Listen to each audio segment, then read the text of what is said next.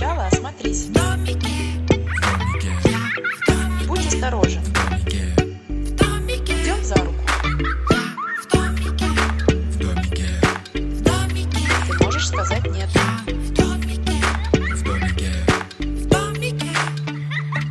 Всем привет! Вы слушаете подкаст «Я в домике», где мы говорим о вопросах детской безопасности. Сегодня мы записываем последний, 16 эпизод, и с вами ведущие я, Светлана Примак. Я Наталья Широкова. И я, эксперт по безопасности Катерина Сапкалова. Действительно, сегодня последний эпизод, где мы, мамы детей разных возрастов, от младенцев до подростков, можем обсудить вопросы, а, задать их Екатерине, получить на них профессиональные ответы. И самое главное, послушать вопросы от наших слушателей, которые нам их прислали. Тема безопасности, конечно, огромная, и ее обсуждать можно не только в 16 выпусках, э, можно записать, наверное, еще плюс 16. Самое главное, наверное, что хотелось за все 16 выпусков донести, то, что есть конкретные правила, они как пазлы, и если их ввести в свою жизнь, то этими правилами можно по-разному управлять и выходить из разных ситуаций. Если честно, я хорошо поняла себе как это устроено, да, то есть вот то, что ты объясняешь конкретно про пазлы, про то, что все совсем взаимосвязано, и а, когда мы записывали первый выпуск про то, что безопасность — это профилактика, мне казалось, господи, какая нелепая тема, что за безопасность — это профилактика, кому вообще это может быть интересно? А сейчас я понимаю, что в каждом эпизоде мы действительно возвращаемся к этому, и действительно легче предотвратить, чем решать проблему. Но проблема такая, я признаюсь что тревожность моя, она не угасла за эти 16 эпизодов, а только усилилась, потому что я узнала о существовании тысячи новых ситуаций, в которых может э, мой ребенок э, находиться, в которых он может не, не справиться с ними, в которых он может э, чувствовать себя плохо, грустно и так далее. И мне бы, конечно, как тревожной матери, которой хотелось бы оградить своего ребенка от грусти, тревоги и тоски, хотелось бы его защитить. Это хорошая новость. Значит, ты живой человек, у тебя есть эмоции, ты их чувствуешь и анализируешь. А то, что ты сейчас испытываешь... Это мне не помогает. Может быть, потому что ты хочешь все контролировать? Возможно, конечно, я не исключаю. И здесь надо тогда просто проанализировать, а что конкретно ты хочешь контролировать, и сможешь ли ты контролировать это всегда. История, например, как появилась школа безопасности в моей жизни. Один из случаев, когда я увидела ситуацию, что старшеклассники зашли в школу с холодным оружием и наносили а, удары и учителю, и детям, и учитель их а, закрывал собой. Это была и... Наталья Шагулина. Да, у вас... Вы написали о ней в книге. В том числе, да. Да. И вот после того у меня возникла мысль, у меня тоже появилась тревога, а что я должна буду сделать для своего ребенка, чтобы он смог действовать в, этих, в таких подобных ситуациях стала искать варианты ответов, стала искать для себя информацию, поняла, что я педагог, психолог, что я могу эту информацию э, рассказывать другим и делиться, и открыла школу безопасности. Но это не говорит о том, что сейчас все должны школу безопасности открыть. Да, Те, да, кто по франшизе, пожалуйста. Тревожится, да, ко мне, откр... придумаем что-нибудь. вот. А это говорит о том, что если есть запрос, вы ищете варианты ответа. И это хорошо. Я тоже не уверена, что мой ребенок, если вдруг такое случится, повторится, например, случай, как в той истории, то он будет знать, как правильно действовать. Но я делаю максимум для того, чтобы у него хотя бы был шанс, чтобы он не растерялся, чтобы он понимал, что он может действовать. И самая главная задача вот э, именно, наверное, ответить для себя, а что я делаю для того, чтобы мне быть спокойнее за ребенка. Конечно, мы не сможем быть спокойны и всегда. И все контролировать. И все контролировать. Это как говорят, детям не обращай это внимания. просто нужно принять, да? Как не обращать внимания? Это невозможно. Мы не сможем быть всегда с детьми 24 часа на су- в сутки. Кстати, кто-то мечтает в отпуск поехать без детей. да, и это нормально. Но мы можем максимально а, дать детям возможность, чтобы они... Это знаете, как с экзаменами. Да, мы не можем вместо них сдать экзамены но мы можем максимально дать им знаний, навыков учиться и брать полезную информацию, гибко, э, чтобы они развивали мозг и гибко думали, быстро схватывали, находили варианты, чтобы они смогли справиться с этой задачей. И вот безопасность и жизненные навыки — это про это. А тревожность, она может возникнуть из, по многим причинам. Тревожность, потому что я не справлюсь как мама, и потом обо мне что-нибудь подумают, если что-то случится с моим ребенком. Или тревожность все-таки за ребенка, что он не справится. Тут надо, конечно, позадавать себе еще побольше вопросов, знаете, есть э, пять вопросов, да, я тревожусь почему, потому что почему, а почему я тревожусь за это и так далее, да, вот глубже и глубже копаем, чтобы дойти до истины. Так, у меня есть новая, да, тема для беседы Для с моим психологом. Света, а как у тебя? Что мне особенно нравится, я по-другому стала смотреть на взаимоотношения с детьми, поняла, где я делаю что-то не так, и э, что особенно классно, я-то знаю, что со мной э, тоже о многом не говорили или говорили не так, как Можно было можно бы было бы, да. да. И теперь вот я, зная этот опыт, я со своими детьми буду говорить немного по-другому. А значит, мои дети получат уже улучшенный опыт, и со своими детьми тоже будут говорить лучше. То есть вот эта вот дорожка, цепочка, мне кажется, она выстраивается. Такой фундамент культуры безопасности в нашей стране. Да, безопасность это вообще всегда тревожно, потому что мы еще говорим о безопасности тогда, когда что-то случилось. У нас нет привычки о ней говорить до этого. Возможно, из-за этого. Ну, надеемся, что нашим подкастом мы это немного поменяем. Я тоже очень надеюсь, да, пусть подкаст принесет добро и кому-нибудь обязательно пригодится. Ну и в комментариях Главное, чтобы можно было никому бы- не снес башню от того, что как опасно жить и не поверг человека в неврастению. Было бы интересно почитать отзывы от слушателей в комментариях. Да, кстати, появилась ли у вас тревожность, либо наоборот уровень тревожности снизился, либо появились какие-то мысли, или появились ли какие-то желания изучить, например, а что делать, если то, либо какие-то дополнительные моменты. Я могу еще сказать эм, результат работы тренингов. Когда я прихожу в класс, и, например, я точно знаю, что у нас будет 7 или 8 программ, что в течение учебного года я буду приходить э, один раз к ребятам, я понимаю, что в конце я как раз-таки увижу тот результат, который будет более продуктивный, нежели там пройти один тренинг в сентябре и надеяться, что все будет хорошо. Так вот, к третьему, к четвертому тренингу ребята, когда меня встречают на перемене, они уже не просто бегут, здравствуйте, мы так рады, что вы пришли, у нас отменили урок, вы нам сейчас что-нибудь интересное расскажете. Они начинают доставать а, какие-то тайные вопросы из себя и задавать, а что если, вот если пожар, вот мы в прошлый раз разговаривали, но мы не успели обсудить, если я был в ванной, ну, допустим. То есть они это обдумывают, продумывают. Я говорю, тебя это тревожит? Нет, я хочу знать, что мне делать. Что еще раз доказывает, что по идее тревожность мамы перекладывается на ребенка, и он тогда, ну, от этого он не будет знать, что делать. Наша задача понять, что ему нужно просто дать четкие алгоритмы. Ну вот видишь, поэтому я и спрашивала у тебя все 16 выпусков подряд. Что Так, делать, если... давай, говори мне четкий сценарий. Надеюсь, э, на данный момент ты пока нашла все ответы для своих э, вопросов, а вот там через пару лет, когда появятся новые, предлагаю записать еще 16 выпусков подкастов. Да, как раз получим вопросы от слушателей за два года. Соберем и по ним запишем что-нибудь. Давайте послушаем. Давай.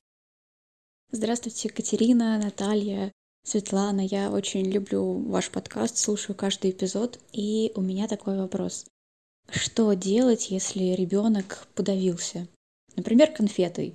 Можно ли справиться своими силами или нужно обязательно вызывать скорую? Ох, вопрос первой помощи. Смотрите, с одной стороны, государство о нас подумало и дает нам образование. Немножко уроков в школе, чуть-чуть нам рассказывают, когда мы получаем высшее образование, и при получении водительского удостоверения нам тоже дают небольшой курс первой помощи. И все, к сожалению, эти курсы проходят, не задумываясь о том, что они пригодятся. Ну вот так вот выучу и сделаю. Получается, что это навыки тоже очень важные и жизненные. И я за то, чтобы все прошли курс первой помощи уже осознанно, когда сами вот выбрали, сами сказали «я хочу», сами нашли инструктора и пришли и обучились. Особенно перед подготовкой, если у вас будут дети, либо если есть уже дети, то обязательно надо пройти. Если вы уезжаете за город, то тоже нужно обязательно пройти. И тогда таких вопросов, таких тревог не будет. Здесь неоднозначный вариант ответа будет, потому что дальше нужно будет спросить, а ребенок кашляет, он задыхается, у него есть возможность дышать, как он себя ведет. В любом случае, конечно, нужно смотреть по ситуации и помогать ему либо применять э, прием Геймлиха, либо уже действовать более критично. Спасибо, Кать, за ответ. Давай послушаем следующий вопрос. Здравствуйте. Как объяснить ребенку, что делать, если следом за ним в лифт зашел незнакомец? Это Такой мой вопрос. любимый Мгм. вопрос. Да, кстати, по-моему, мы про лифт не разговаривали, да? Да, не разговаривали, и у меня будет сразу второй вопрос. Что делать незнакомцу, если вслед за ним в лифт зашел ребенок? Это сейчас не менее опасная ситуация. Да, смотрите, каждый родитель хочет, чтобы ребенок ездил в лифте один. Но не каждый родитель показывает ему пример, как действовать, если ты стоишь, ждешь лифт и подошел незнакомец. А вот это очень важный момент. Потому что когда мы делаем что-то, мы потом э, получаем точно такой же вариант. Вот, например, мы стоим, ждем лифт, заходит сосед, либо незнакомец, мы с ребенком садимся в лифт. Почему? Потому что неудобно отказать. Ну как же я откажу? Ну я же долго ждал, и он долго ждал. Обидеться еще, Обидеться еще, да. Мы заходим, ребенок э, считывает, о, можно. Или, о, можно, если мы вдвоем, то есть если я с другом поеду, то можно. Зачем мне мама говорит эти правила, если она их сама не соблюдает? Ой, да ладно, сейчас я тороплюсь, или сейчас мне неудобно отказать. И потом тоже получается, что едет. С другой стороны, у меня один раз мама спросила, что ну как так? Вот у нас высокие дома, три лифта, 25 этажей, там постоянно кто-то ездит. Не будешь же ты пропускать абсолютно всех. Ну, это тоже невозможно. Здесь нужно четко для себя понять, а что вы хотите?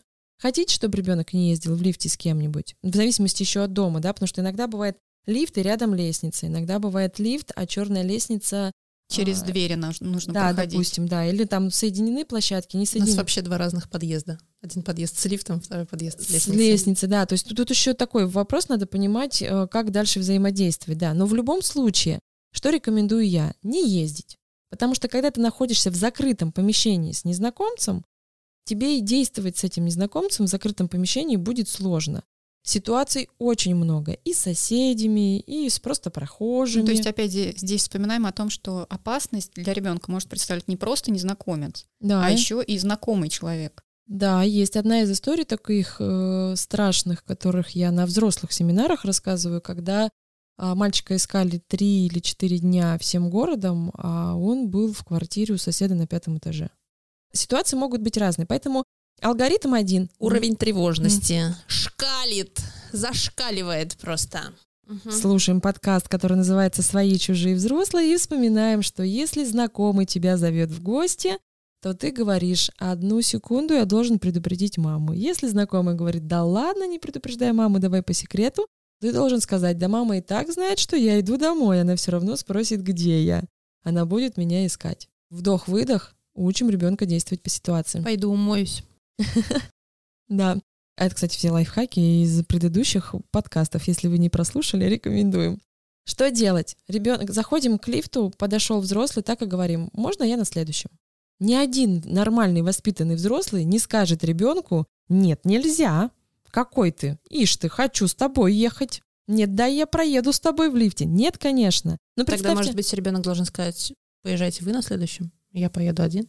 Нет? Слишком может да? так угу. сказать, а может сказать, можно я поеду? Ну, я же первый зашел. А Вы не против? можно? Вы не против, если я поеду один? Угу.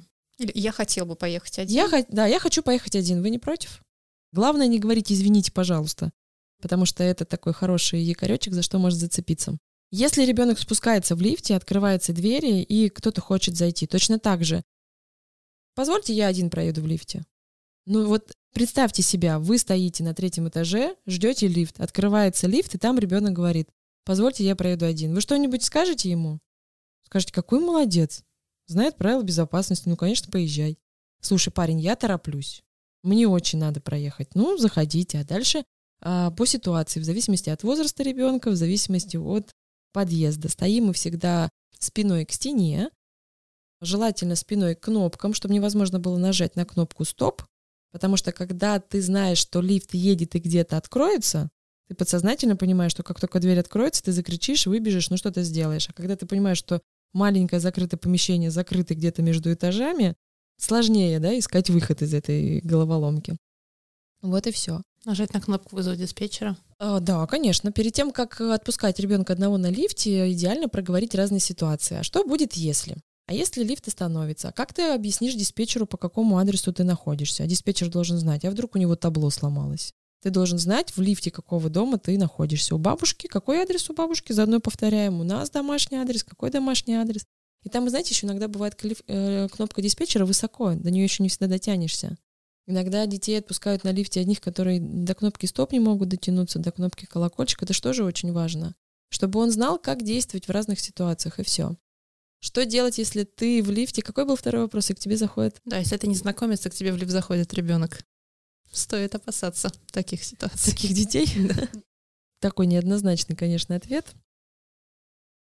Я продолжаю ехать в лифте, я не выхожу. Но Мгм. я не разговариваю с ребенком. Я не задаю ему какие-нибудь вопросы, а где ты живешь и почему ты ездишь, не занимаюсь нравоучениями чужого ребенка. Просто ухожу, ну, выхожу на своем этаже и все. Чтобы не провоцировать никаких последующих рассказов ребенка маме. Как с ней Да, дядя да, да. пообщался. Да-да-да. А мне сейчас дядя в лифте сказал, что... Я красивая. Ай-яй-яй. Ну, вариантов здесь много. Ну вот, наверное, ничего не делать. Хотя мне некоторые подписчики рассказывали, что они были в лифте, зах- ну не они были в лифте, они заходили к ребенку и начинали с ним разговаривать. А как тебя зовут? А где ты живешь? А есть ли у тебя родители дома? А чем ты обедаешь после школы? Ребенок все это рассказывал, они приходили в ужасе и говорили, Катя, почему они такие доверчивые? Что делать, чтобы они не разговаривали, не садились Не лифт?» рассказывали все. Да, да. Ну, то есть они это делали ради как эксперимента, посмотреть, действительно ли надо учить детей как-то по-другому, а не так, как учат родители запреты. Хорошо, тогда вопрос со стороны ребенка. Если взрослый незнакомый начинает с ним разговаривать в лифте, просто мы молчим, не отвечаем ничего. Мы с вами не знакомы, я не разговариваю с незнакомыми. Ну, если ты уже оказался в мгм. лифте. Ну, вот представьте, опять я всегда перекладываю на ситуацию. Я еду в лифте, ребенок, а, и я у него, например, спросила что-то личное. Он мне говорит, мы с вами не знакомы, я не разговариваю с незнакомыми. Ну, Или если- просто я не хочу общаться. Я не хочу это обсуждать. Ну, нет, мы с вами не знакомы, тогда понятно, по какой причине, потому что вроде как а, все знают в обществе, что мамы учатся не разговаривать с знакомыми. А если это сосед знакомый, допустим, да, и начинает задавать какие-то вопросы, то здесь вступает правило вот этих вот коротких разговоров а, о, об общем, о погоде, о природе, о школе. Привет, как дела? Да, вроде хорошо. Родители дома? Ну, да, возможно, дома. А, звонил, вроде бы были. А куда поедете этим летом? Слушайте, вот такую информацию с родителями лучше обсуждайте. Я вот могу вам там про математику рассказать. Сколько будет вот там дважды два, например, да, то есть переводить тему разговора. Это тоже, кстати, надо учить детей, переводить тему разговора, если ты не хочешь отвечать на личные вопросы. И опять же своим примером. Да, да.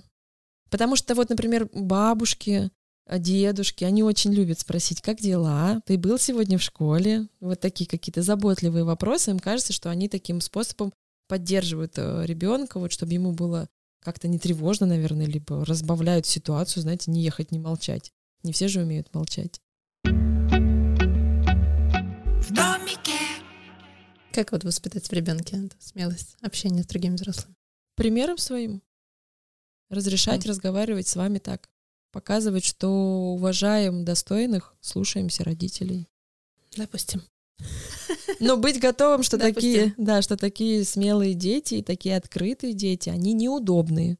Неудобные для общества, неудобные для воспитателей, неудобные для учителей. И надо быть готовым к тому, что а, взрослые из учебных заведений могут начать эту тему. Надо сказать да. Я такой же неудобный, как Мне- и мой ребенок. Мне тоже неудобно, зато ему безопасно. Гордость моя, вопрос от молодого отца. Не только Мгм. мамы слушают наш подкаст, но и папы. Да, здравствуйте. А, вот смотрю вас постоянно, и раз уж такая тема зашла, мне бы спросить ваше мнение. В общем, мне 30 лет, э, у меня ребенок, я гулял с ним в парке, и тут подбегают две девочки, там, ну, где-то, наверное, лет 6, может быть, им плюс-минус. И говорят, а вы можете нас отвезти туда-то, туда-то, куда-то, не- непонятно куда. Ну, мне вообще несложно что-то угодно сделать для ребенка, но начитав всяких ужасов, я им говорю, а где ваша мама, да, что она не в курсе, то есть, где вы находитесь, вот. И вообще надо знать, что я вас повезу. А, и девочка такая говорит, а я ей написал смс-ку. И что-то я прям, я говорю, давай ее номер, я ей позвоню, спрошу, можно ли вообще там, да, вас отвезти куда-то. Так это вообще, ну, не знаю, несложно, но что, что, что за дело, что, почему так происходит? Вот. И я так думаю, их им должен был кто-то забрать, или они заигрались. э, вот. Может, они боятся, что им от мамы попадет, или еще там, ну, может, там что-то с дома, не знаю, откуда сбежали, или еще что.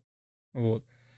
А, ведь и я знаю, что я адекватный, и не дай бог они падут на какого-то неадекватного. И, в общем, очень как бы такой странный вопрос. Э, Может быть, вообще стоило бы их просто взять и отвезти без расспросов. Вот, э, собственно, как вот в такой ситуации нужно было бы поступить?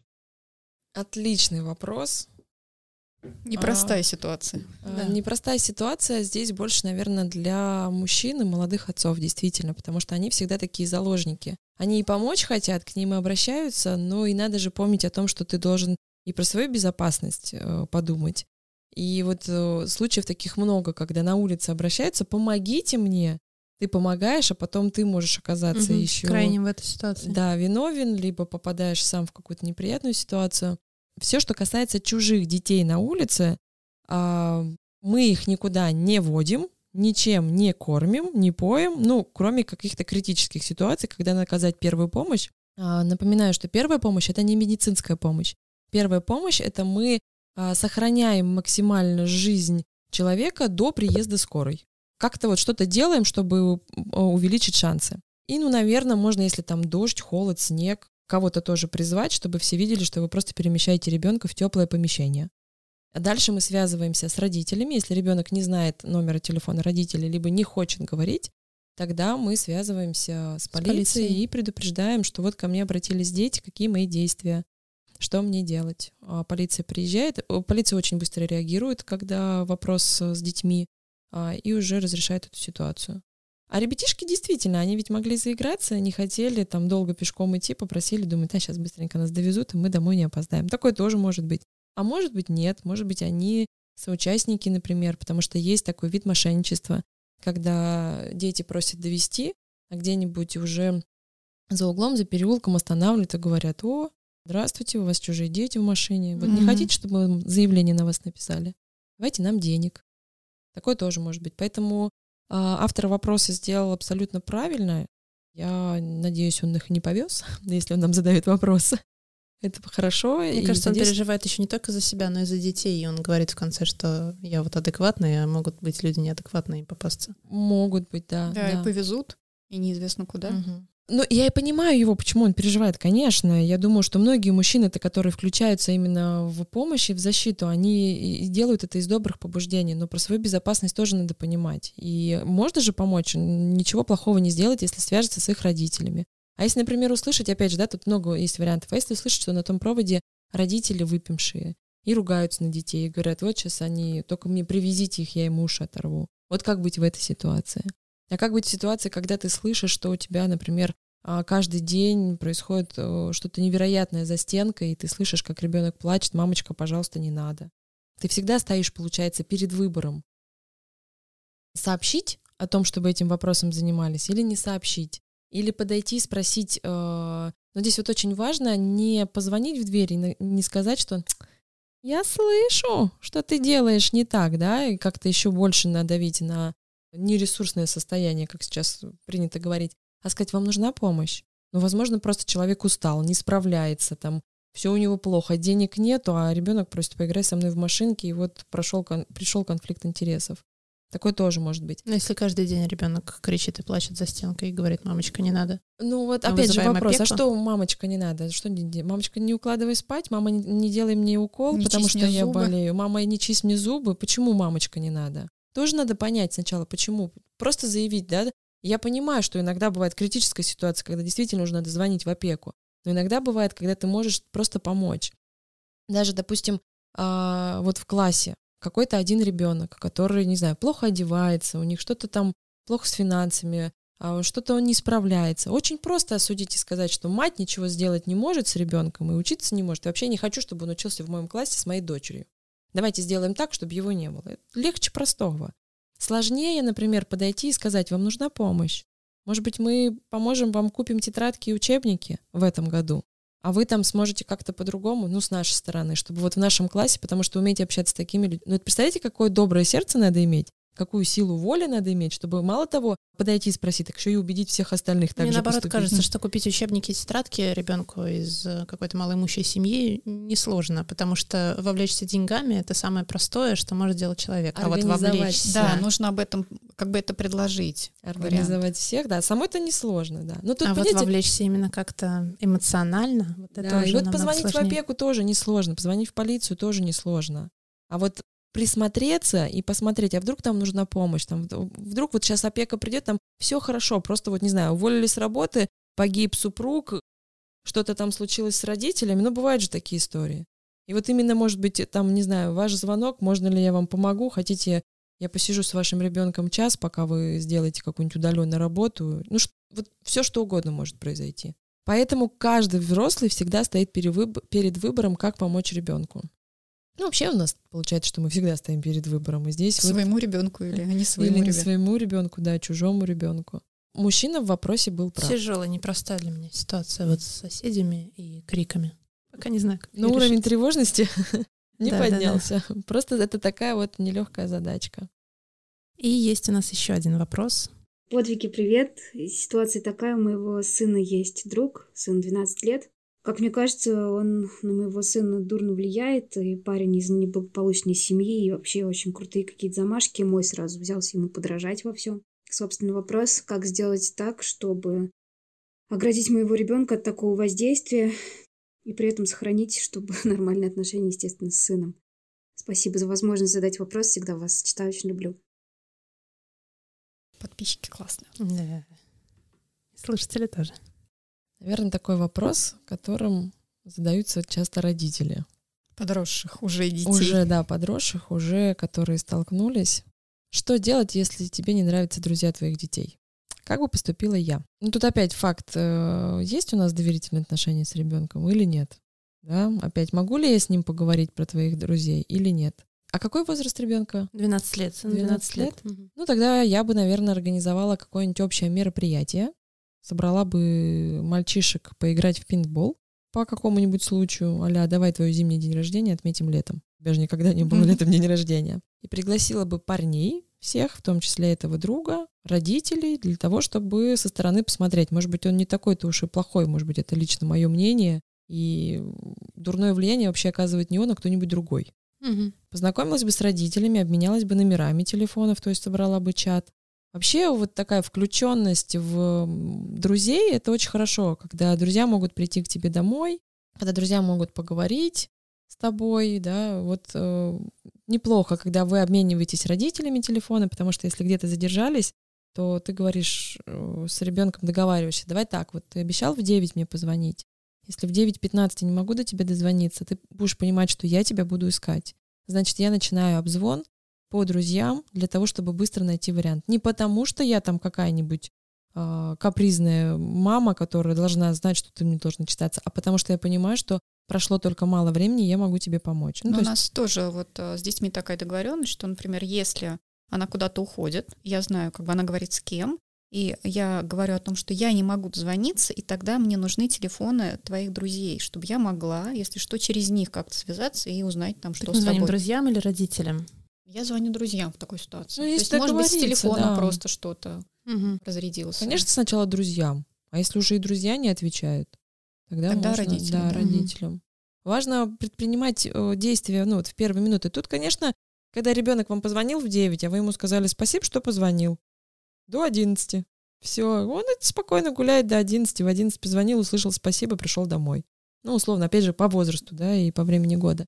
А дальше я бы посмотрела, если действительно а, с парнями что-то мне показалось а, не так, да, ну, опять же, по моим ценностям, ценностям, которые я в себе в жизни, то я могу выйти, наверное, на разговор, сказать, слушай, вот увидела такое, это нормально у вас среди общения? Ну, то есть вот так поступать, как-то вы не командой предали, там, подстрелили, из-под тишка стреляли, вроде как-то и не по-дружески, а это точно друзья, может, это просто товарищи?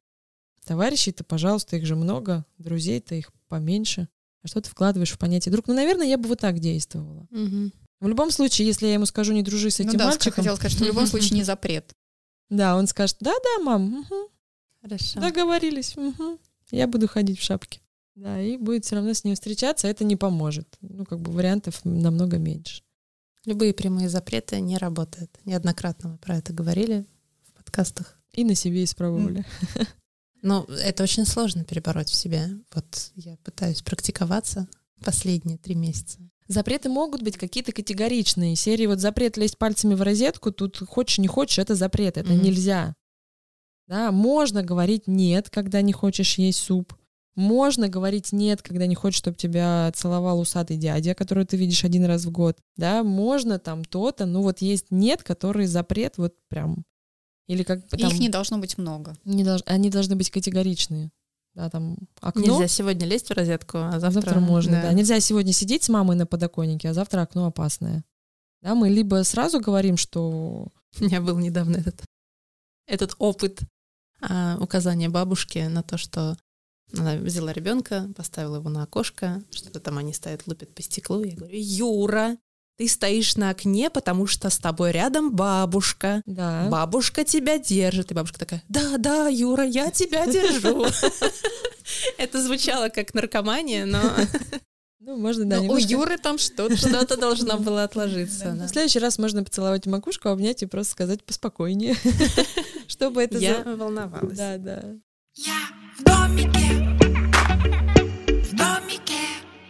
А у меня есть вопрос. Мне недавно спрашивали, когда будет тренинг ин- э, безопасности в интернете. Узнала, что дочка общается с кем-то в интернете. Очень подозрительно. По ночам с номера плюс 58. Не знаю, как ей сказать. Дайте-ка я погуглю номер 58, что это за страна. Слушай, тут это вопрос, как поговорить Венесуэла. Венесуэла? Ну, то есть общается с иностранцем.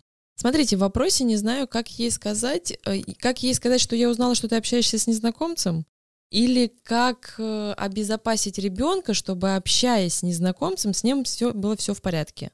Скорее всего, Ну, Видимо, наверное, второе. да, второе, потому, Потому что, что, если я узнала, что ты общаешься с иностранцем, то это не лезь в мою жизнь. Хлоп. да, особенно если это там 13 лет, 14 или 15, как сказать, что я узнала? Спросить. А у тебя есть э, знакомые в интернете из других стран? Мам, почему ты спрашиваешь? Да сейчас у всех есть. Смотрела фильм. Мам, нету. «М, Ну хорошо. А если будут, как проверишь? На реальность? А как? Ну вот, помнишь, мы с тобой вместе подкаст слушали. Я в домике, безопасный интернет. Помню. А вот ходили на тренинг, помнишь? Помню. Ну все, все помнишь, хорошо. Тут же какую мы цель преследуем? К чему мы хотим в конце добиться? Мы можем повторить правила и доверять ребенку, что он провер... ну, проверит А может быть, он не правила. проверял и проверит теперь. Да, да, и проверить теперь, на всякий случай усомниться. Ну и потом в конце дать э, такую да, фразу, что если что-то, надо придумать какой-нибудь интересный ответ твоим друзьям, либо какой-нибудь подружке, я могу помочь придумать. Приходи, придумаем вместе. Потому что иногда бывает, правда, не знаешь, как ответить как-нибудь вот так вот. Тут можно. А это опять один из вариантов, так бы поступила я. Там же надо знать ситуацию всю в семье. И отношения с ребенком. Были ли до этого какие-нибудь ссоры из-за интернета, из-за телефона? Читалась ли уже переписка? Был ли подорван авторитет? Не было ли подорван авторитет? И тут такие моменты. Помимо того, что ребенок взаимодействует с интернетом, ребенка же еще есть информация, с которой он может взаимодействовать. Печатная продукция, телевидение, СМИ. Мы ограждаем искусственно ребенка от современных новостей. Ну, мы обсуждаем с Мгм. детьми новости. То есть понятно, что где-то он слышит, что-то он знает, что-то происходит. То есть вот ну, мы считаем, что свою там, точку зрения мы до ребенка доносим. То есть с Мгм. ним поговорить, что он думает, что мы думаем, что на самом деле, например, или как мы считаем, что на самом деле вот так-то, потому-то, потому-то. Ну, то есть, опять же, А что ты анализировать думаешь по этому информацию. поводу, да? Да, Мгм. да, то есть поделиться своей точкой зрения. Это как в теме про это. Мгм. Либо ребенок узнает версию мамы с папой, либо он все равно узнает версию Мгм. мира. Ну, потому что, да, вот это все, когда вот сейчас с детьми понимаешь, что ты не поговорил о чем-то, а он уже поговорил в классе об Мгм. этом, и они там свою какую-то версию уже этого обсуждают, и ты так, так, подожди, подожди, А давай. у меня вообще-то есть твое мнение. Да, да, давай поговорим об этом. То есть это вот реально вот так и есть. У нас же нет возможности оградить от опасности в мире. Но мы же не говорим о том, что мир опасен. Мы говорим о том, что мир прекрасен, но в нем есть опасности. Мгм. Надо просто быть всегда включенным и уметь анализировать ситуацию. Про фейки, и про печатное издание, и, И, про СМИ, и это, и про наверное, СМИ. про... Тот же, тот же самый вариант. А кто сказал? Кто сказал, что это правда? А Мгм. кто сказал, что Давай это не найдем источник. Да, это не Мгм. дипфейк. Тебя это тревожит, давай найдем, ну, понятно, вот Мгм. первый источник именно, кто это. А мы потом заходим, смотрим первый источник, а там на самом деле всего три статьи с данным заголовком и данной темой, и все эти, например, а, каналы зарегистрированы в какой-нибудь одной стране, и Мгм. Другие статьи там похожего характера несут какой-нибудь э, Да, или негативный. есть просто, например, по словам неназванного источника, и вот они там все это. Да, да. Одна баба сказала. Это же все то же самое, что разошли это сообщение 10 человекам, иначе там случится с тобой горе, если ты этого не Откуда ты сделаешь. знаешь, что с тобой горе, вот, которое происходило, это не из-за того, что ты не разослал сообщение? Конечно, да. Как ты можешь быть уверена в этом? Я уверена в этом. Как? Потому что я свою жизнь делаю счастливой, а не жду, что Откуда кто-то ты знаешь, что вот эти вот сообщения, вот они не работают? Проверяла. Не рассылала. Всю жизнь Ну не вот рассылаю. видишь, а а горе было только одно. А сообщений было А может быть, оно копилось как Может быть. Мне очень грустно это говорить, но это последний финальный выпуск подкаста «Я в домике», записанного в студии «Сделай громче», созданный при поддержке Фонда президентских грантов. Слушайте другие подкасты студии «Сделай громче», «Подвиги обычных людей» и «Больше денег». Это тоже подкаст, который может вам понравиться. Подписывайтесь на подвиги во всех социальных сетях, где вы присутствуете или не присутствуете после советов Екатерины. И слушайте подкасты на тех площадках, где слушаете подкасты. Видеоверсию можете посмотреть на YouTube-канале «Время героев» и на Рутюбе. Всем большое спасибо. Желаю жить в безопасности. Пока.